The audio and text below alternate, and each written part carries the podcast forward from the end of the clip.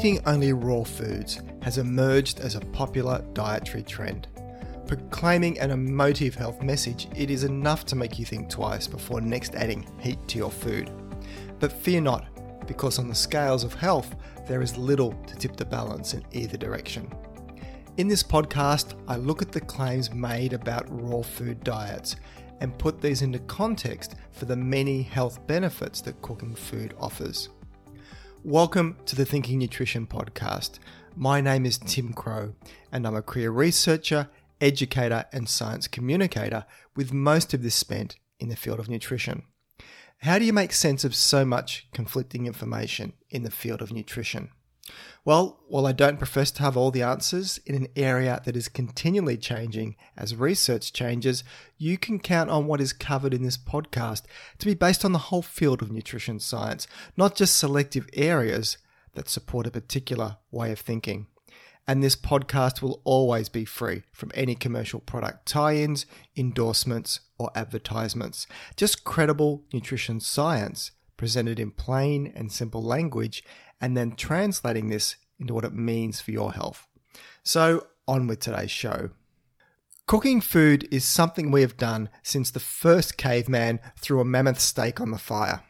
While it is true that cooking does cause chemical changes in food and a loss of some nutrients, it is a clear case of being alert and not alarmed.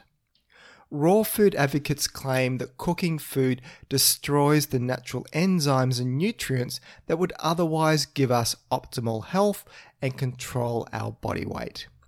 Following a raw food diet means having almost entirely plant based foods, including fruits, vegetables, nuts, seeds, grains, vegetable oils, and juices in their natural uncooked state. Now, on the pro side, there is a lot of merit to a raw foods diet. If you are currently eating a lot of highly processed food, then switching to raw foods will be a clear nutritional win. Where the science gets murky, though, is around claims that raw foods are better because cooking destroys enzymes in plants. Now, it is 100% correct that cooking will do this, but so too does digestion. Few enzymes survive the trip through the hydrochloric spa bath that is our stomach. Where there is a small kernel of truth to raw food claims is the nutrient losses from cooking. Yet this is a clear case of being alert, not alarmed. Every time we cook food, there is some degree of nutrient loss. Exposing food to heat, oxygen, or light alters the nutrients found in food. But it is not all bad news though, because cooking food also has its advantages. Cooking food can increase its digestibility, meaning you will get more nutrients out of it.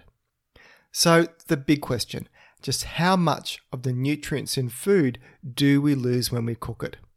Well, fortunately, the good people at the United States Department of Agriculture have compiled a detailed table of nutrient losses for 16 vitamins and 8 minerals from 290 foods using a variety of cooking methods. I'll link to this database in the show notes. And for anyone overtly fixated on just what proportion of nutrients they lose when they cook food, this is the best resource you will find on the internet. Here's the summary of all that information though. Most minerals are unaffected by cooking, and it is only vitamin C, folate, and thiamine that stand out as being the main nutrients lost with cooking. But even then, levels rarely drop by 50%. Losing vitamin C, thiamine, and folate from cooking vegetables is easily offset by eating foods that are high in these nutrients to start with and are not normally cooked further. Citrus fruits, for an example, are an excellent source of vitamin C. Leafy green vegetables and avocados are high sources of folate, as too is bread, which is fortified with folic acid. And even the Australian staple of Vegemite is packed with thiamine and because of fortification, bread contains thiamine too. Putting nutrient losses from cooking into context, though, just even storing fruits and vegetables for several days means a gradual loss of vitamin C. Fresh will always be best, but frozen vegetables are certainly an option to consider as they are blanched and frozen very soon after picking, effectively locking in their nutrients for months. Food, though, is much more than just the essential vitamins and minerals. There are hundreds, if not thousands, of bioactive compounds found in plant foods that have favourable health benefits. They can serve as antioxidants and anti inflammatory agents, and some of them are linked to having anti cancer and antibacterial roles as well. Cooking losses of these bioactive nutrients are considered very small, and in many cases, cooking can actually increase the amount of some of these substances that you will absorb. Heating food breaks down plant cell walls so they can release more of their nutrients. A good example is from the many studies that have shown that levels of the beneficial antioxidant lycopene, which gives foods like tomatoes their red colour, is much higher in cooked tomatoes than in uncooked tomatoes. The reason why is that the heat breaks down the plant's thick cell walls, making more of the nutrients available to absorb.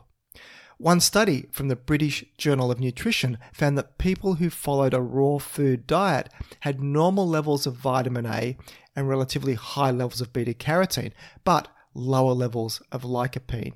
So, vitamin A, beta carotene, and lycopene all belong to the vitamin A family. Then there was the report from the Journal of Agricultural and Food Chemistry that found that boiling and steaming better preserves antioxidants in carrots, zucchini, and broccoli compared to frying them. In all cases, though, antioxidant levels increased because of the cooking method compared to the raw state of food, and I'll link to this study in the show notes. Though it is not all good news about cooking, as some research shows that some vegetables, such as broccoli, could have better health benefits raw rather than cooked. In this case, heat damages the enzyme myrosinase, which breaks down glucosinolates found in broccoli into a compound called sulforaphane. Now, sulforaphane is an anti cancer compound found in cruciferous vegetables such as broccoli. It appears to have general but potent antioxidant and possibly anti inflammatory actions, similar to curcumin. What to do about the broccoli dilemma then? To cook or not to cook? The middle ground here is to lightly steam it, so it's cooked but still crunchy, and this seems to minimize sulforaphane losses. With a crisp and tender texture and more flavor, you're likely to eat more of it, and that is what matters the most. So, how do you ensure the highest retention of nutrients during cooking? Well, the three keys are water, temperature, and time. As temperature, cooking time, and water volume go up, so too do nutrient losses. If you can, steam rather than boil, as this cuts down on nutrient leaching. Cook at lower temperatures where possible, or use a higher temperature for a shorter period of time. Keep the size of vegetable pieces as large as possible to minimize oxidation losses. And don't overcook food. You want your broccoli firm and green, not wilted and white. Choosing an exclusively raw food diet can potentially put a person at a small disadvantage. When you exclude all cooked foods, you also exclude many healthy foods, and the nutrient diversity of your diet narrows. Take the nutrient powerhouses of beans and lentils. When cooked, they are a cornerstone to super healthy vegetarian, Japanese, and Mediterranean style diets. Legume based diets have many health benefits, including the prevention and management of obesity, reduction in the risk of heart disease and stroke, diabetes, and even metabolic syndrome. And the elephant in the room when it comes to cooking is not what it adds, but what it takes away.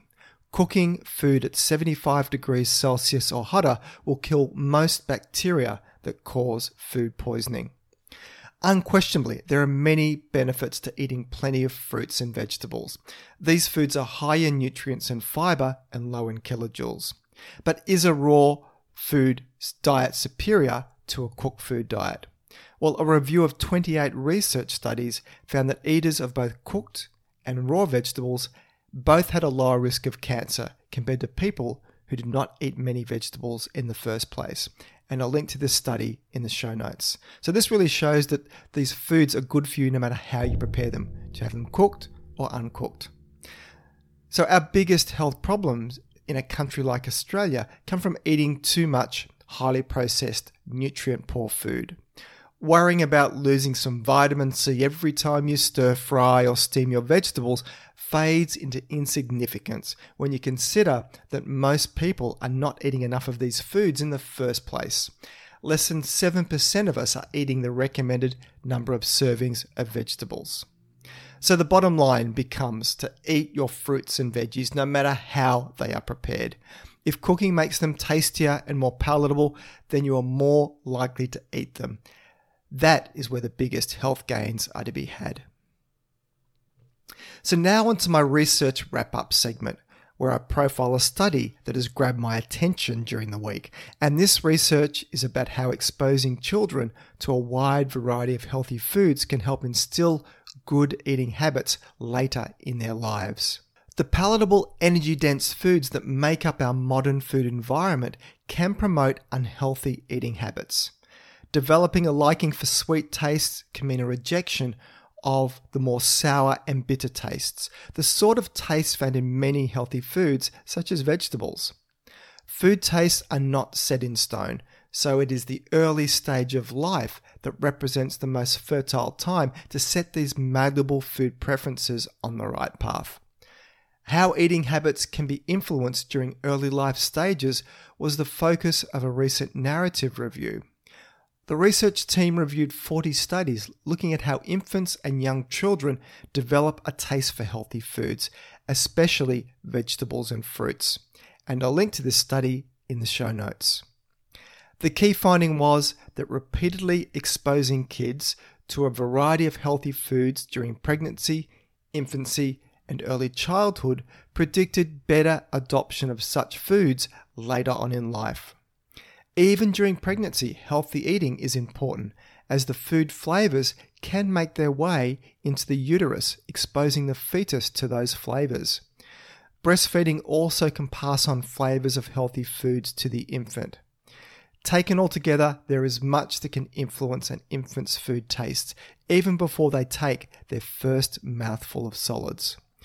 After infancy, the simple process of repeated exposure of the child to healthy foods, even ones they reject initially, can help them develop a taste for those foods. So, for parents, if at first you don't succeed, then try, try, and try again.